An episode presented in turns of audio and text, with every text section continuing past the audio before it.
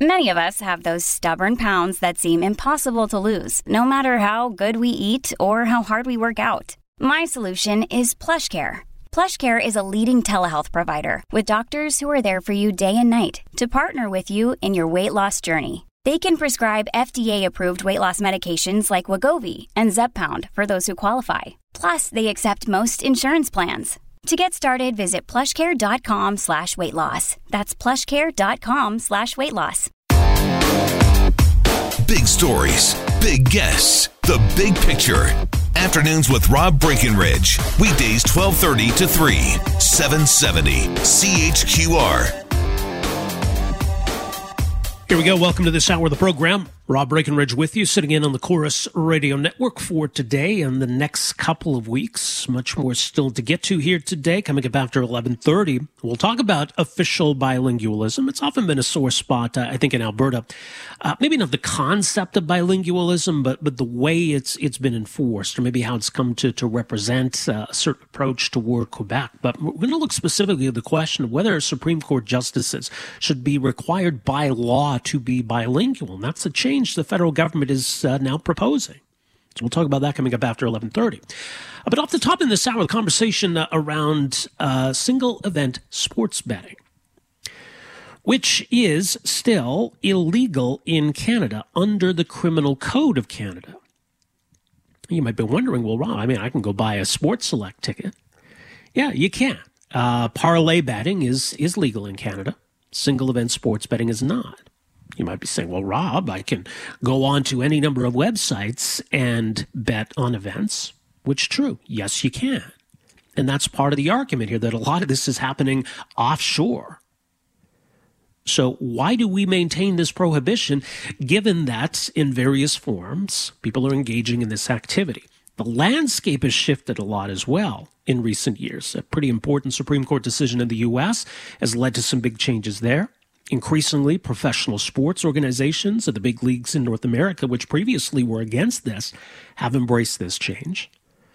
So the attempt to legalize uh, single event sports betting has come close in the past but has failed. Is this time going to be different? There are actually two pieces of legislation currently before the House of Commons a government bill and a private member's bill, both aiming to uh, amend the criminal code and legalize this practice. So, joining us to talk a bit more about where things stand and whether this time is actually going to be different.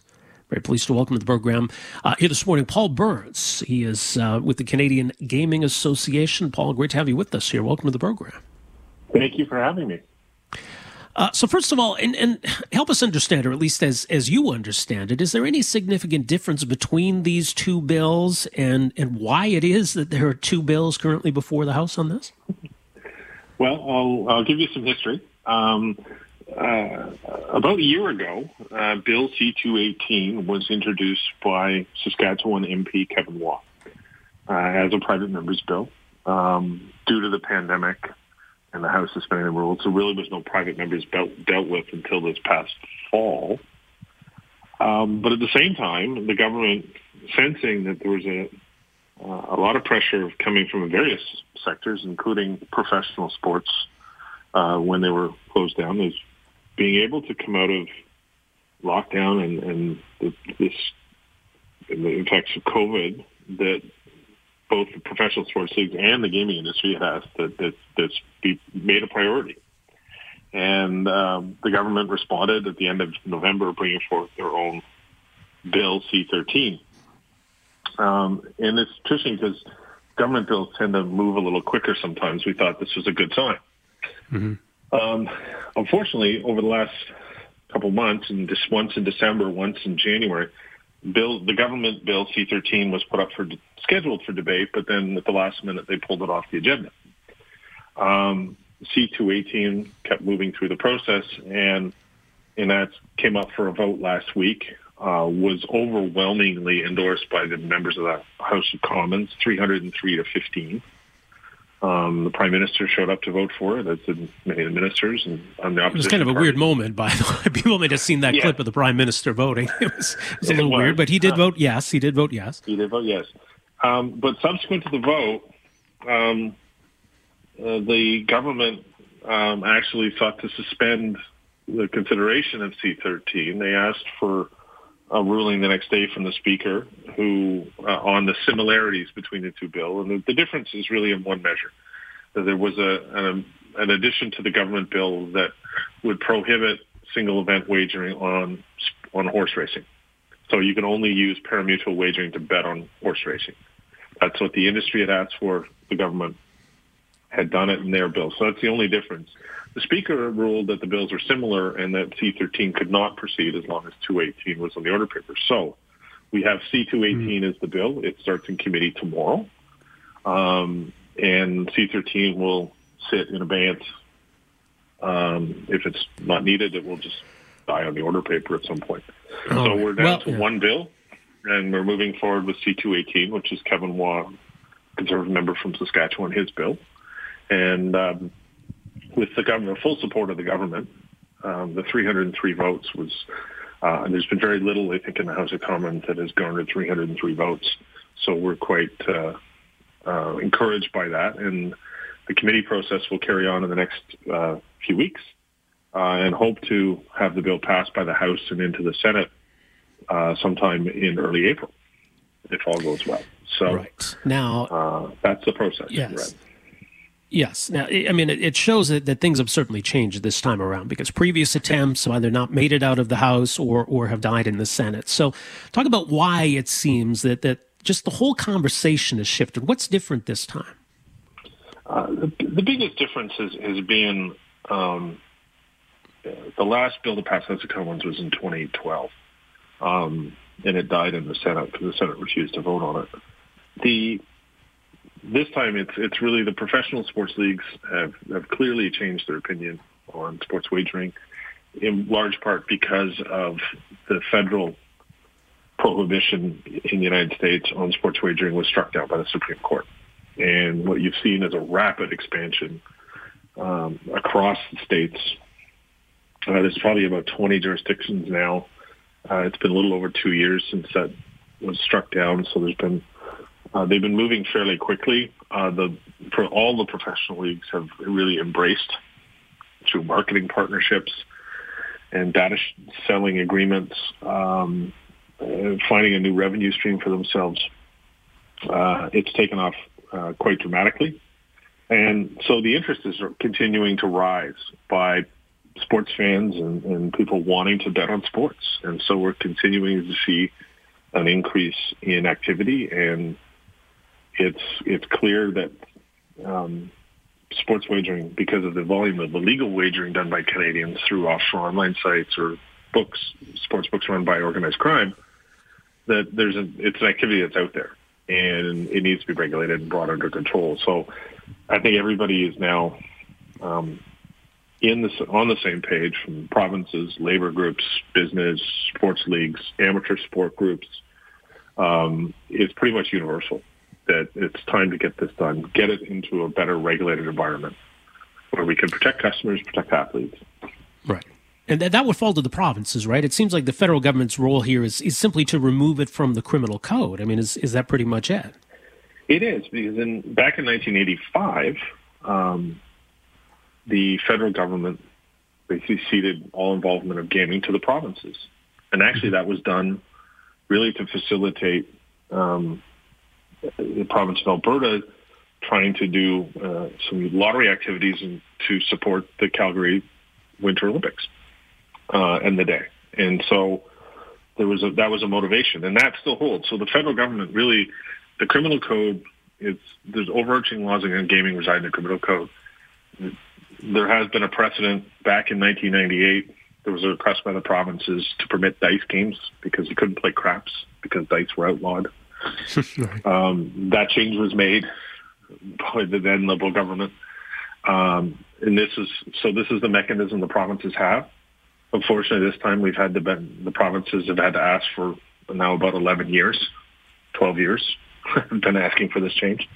Um, so hopefully we'll get this done. But that's really what they're doing. They're enabling the provinces then to decide within their jurisdictions how they wish to offer sports betting. And some and the provinces are evaluating those opportunities now and how they wish to do it.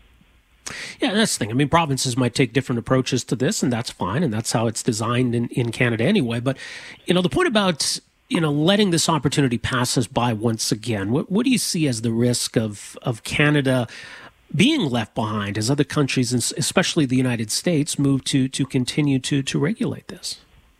Well, there's a number of one. You still allow an illegal bookmaking operation to flourish, and there's the Criminal Intelligence Service of Canada. in Their annual report from 2019 talked about motorcycle gangs using online gaming and other gaming activities to help launder money, to funding their illicit activities. There is that. There is the real one we were hoping to tell in committee and see told is that there's lost opportunity for Canadian companies. We have a lot of members of the Canadian Gaming Association. The Covers Media Group out of Halifax, for example, covers.com. They provide sports and betting information and data. They provide it to newspaper publications and media outlets around the world. They have their own site where they do um, on sports betting. They have staff. They can expand their business in Halifax if if this is passed because they know they can do more business. Uh, company called Fans Unite. It's a sports betting platform technology provider out of Vancouver, early stage startup.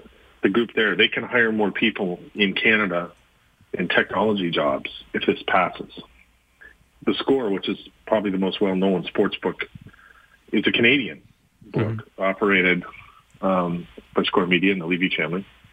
Uh, it's an app that a lot of Canadians have on their phone for sports information. They would like to run their sports book in Canada. They currently they're based in Toronto, but they operate in markets in the United States. So there's real opportunity for Canadian business.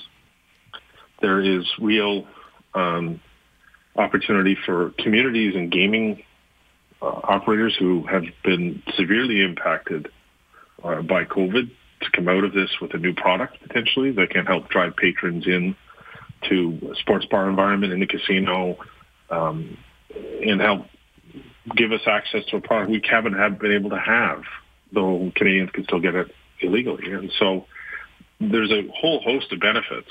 Um, there's greater consumer protection because I get calls from lots of people who have problems getting their money out of online sites in various parts of the world. Um, there's protection for players through responsible gaming programs that come with that regulated environment. So it's there's a, a lot of reasons to do this, and there's a lot of and it's a lot of lost opportunity if it's not again.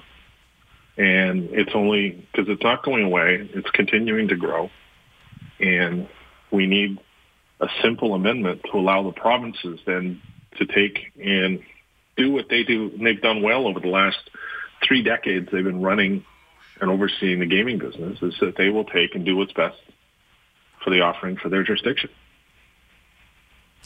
We'll keep a close eye on it, see how things play out in the weeks ahead. Uh, much more at uh, CanadianGaming.ca. Paul, thanks so much for making some time for us here today. Appreciate it. I appreciate you having me. Thanks again. All right, cheers. Paul Burns, President CEO of the Canadian Gaming Association. We got to take a break here. Plenty more still to get to. Rob Breckenridge with you here on the Corus Radio Network. Hey, this is cool. On the topic of gaming, uh, the Alberta government uh, just announcing today what they're calling jackpots for junior hockey presented by Remax, a joint 50-50 draw launched today by the Western Hockey League and the Alberta Junior Hockey League. will share proceeds with Alberta's five WHL teams and 15 AJHL teams to help offset revenues lost because of the pandemic and suspension of play. So the WHL about to get going, the AJHL set to get going in March, and so this announced today, and that'll certainly help those teams. A few minutes here before the bottom of the hour. Let's go back to the phones, and uh, we've got Richard uh, who's been uh, waiting. Good morning, hey, sir. Thanks for taking my call.